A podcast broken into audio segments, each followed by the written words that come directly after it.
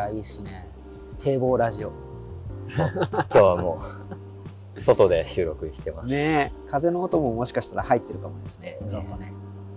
いやでも今の季節気持ちいいっすよね。ねえ、もう11月の半ばっすよ。夏っすね、ま だまだ。何これおかしいよね。T シャツじゃん、あんた。本当に。車の中、パーカー着てきましたけど、今日。車の中暑かったですもん。暑いもんね。いや、最高よ。なんかもう、こっからさ、はい。太陽も昇るしさ、もうちょっとしたらね、クジラも来るでしょうね、この辺。もあと2ヶ月ぐらいじゃないですうか。あ、そっか。はい。ん？何月から何月がシーズンでしたっけ？1月から3月ぐらい。ねえ、クジラと泳ぐこととか、もうすごいすぎるよね。田中さんのドローンの撮影で見たけど。はい。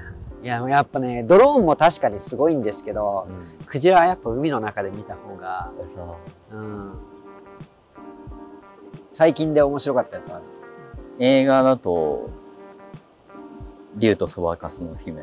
ああ、はいはいはいはい。はいあれがね、これから本当に、ああいう世界が、もうある、あ、起こるって想像できる楽しさ。メタバースとかですね。この間 Web3.0 って本を読んだんですけど、まあそこにまあそういうことが書かれてあって。なんだったっけな Web2.0 は何かの民主化をされてて、で Web3.0 は神の民主化だって書かれてたんですね。神の民主化。はい。うん要するにメタバースっていう架空世界にうん新たな世界を生み出せちゃうわけじゃないですか。はいはい。だからそれはもうその神がしてきたようなことが人間の手によってできちゃうんで、うん。だからそういう風な表現をされてて、うん。うんで今例えばオンラインのリモートワークうん。とかやるときでもズームだけじゃなくてバーチャルでのオフィスみたいなのがああってうん。で人をこうアイコンうんアバターを移動させてで人が近くなったらその人の声がちょっとずつ聞こえてきてで会議室みたいなところに行ったらそこにいる人たちだけで会議ができるし防音室みたいなところ行ったら周りの人の声は一切聞こえないしみたいな。そういうなんか RPG とリアルの世界が一緒になってるようなそういうこうリモートワーク用のソフトとかもあるみたいで、まあ、そんなんを見てるとあこういう世界になっていくんだなと思う一方で、果たして僕らの目指してた豊かさってこういうことなんかなっていうのは思います。まあね、思うところはいろいろあるよね。だけど、これから生まれてくる子とかっていうのはさ、はいそれが結構当たり前の状態になって、はいはい何の抵抗もなく、まあその世界が、まあ普通の、その人子たちにとっては普通になるわけじゃん。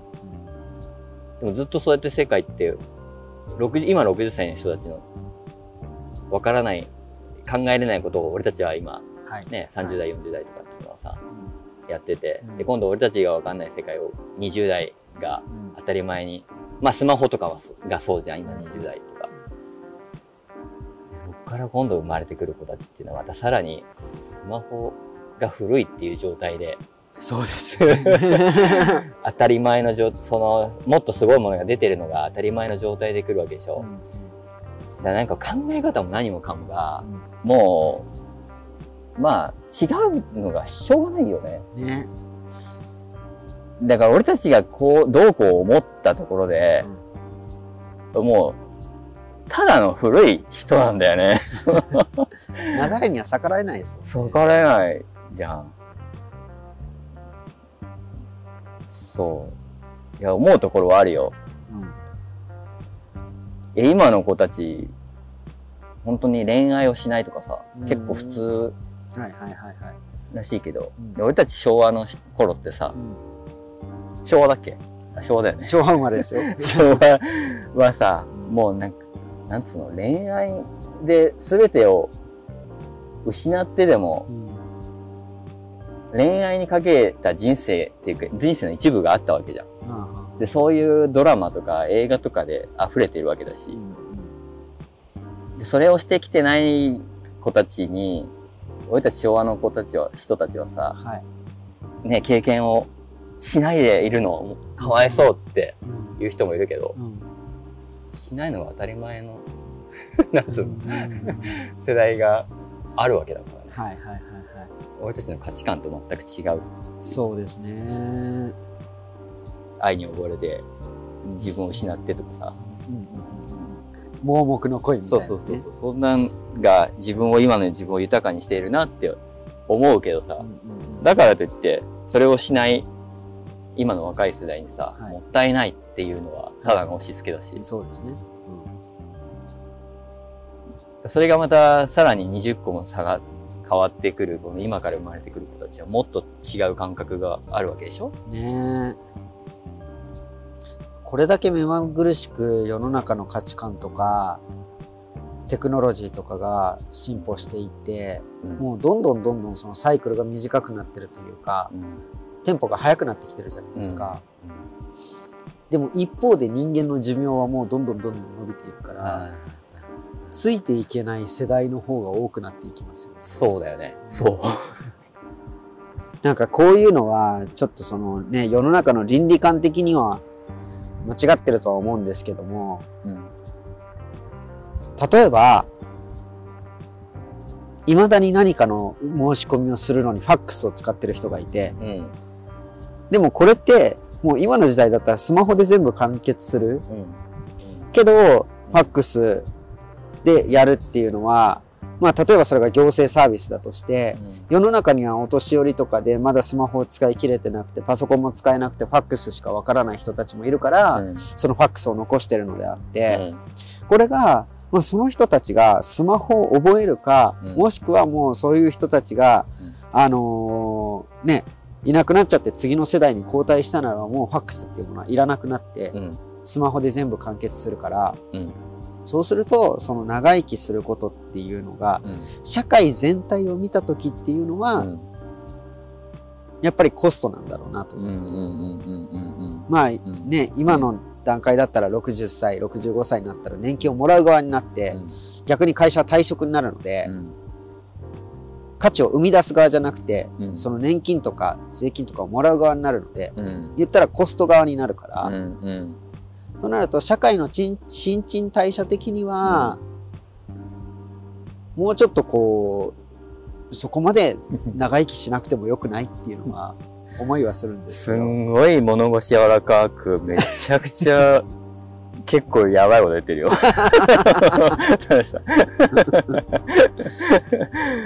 いや そんなこと言い。そんなこと言いながら、じゃあ自分がうん70、80になった時には、うんやっぱりね、家族もできてて、子供もいてとか、うん。周りの人たちの環境によってまだ死にたくないとか、うん。もうちょっと頑張って生きようって思う。とか、周りの人が、あの、長生きしてねっていう気持ちももちろんわかるし、うん。じゃあ自分のその、おじいちゃんおばあちゃんとかに、ね、そういうことは、とてもじゃないけど言えないし、このさ、長生きすることがう、ん。長生きしてねとかもさ、はい。俺思ってないんだよね。人にも自分にも。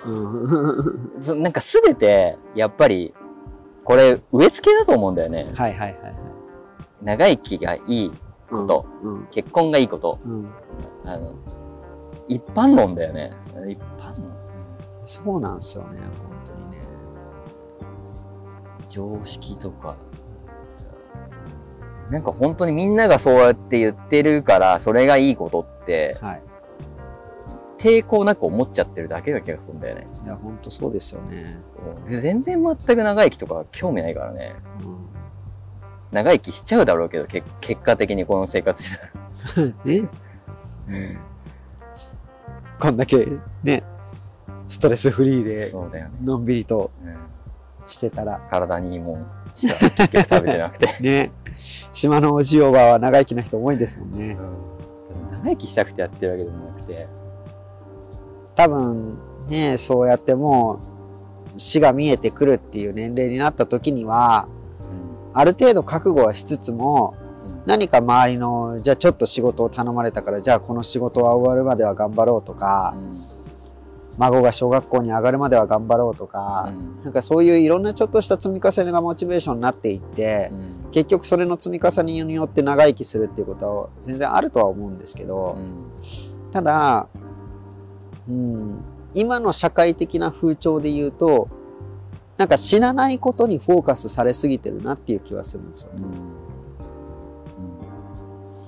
うん。死ななければ OK って。うん。まあもちろんそうなんですけど。そうだよね。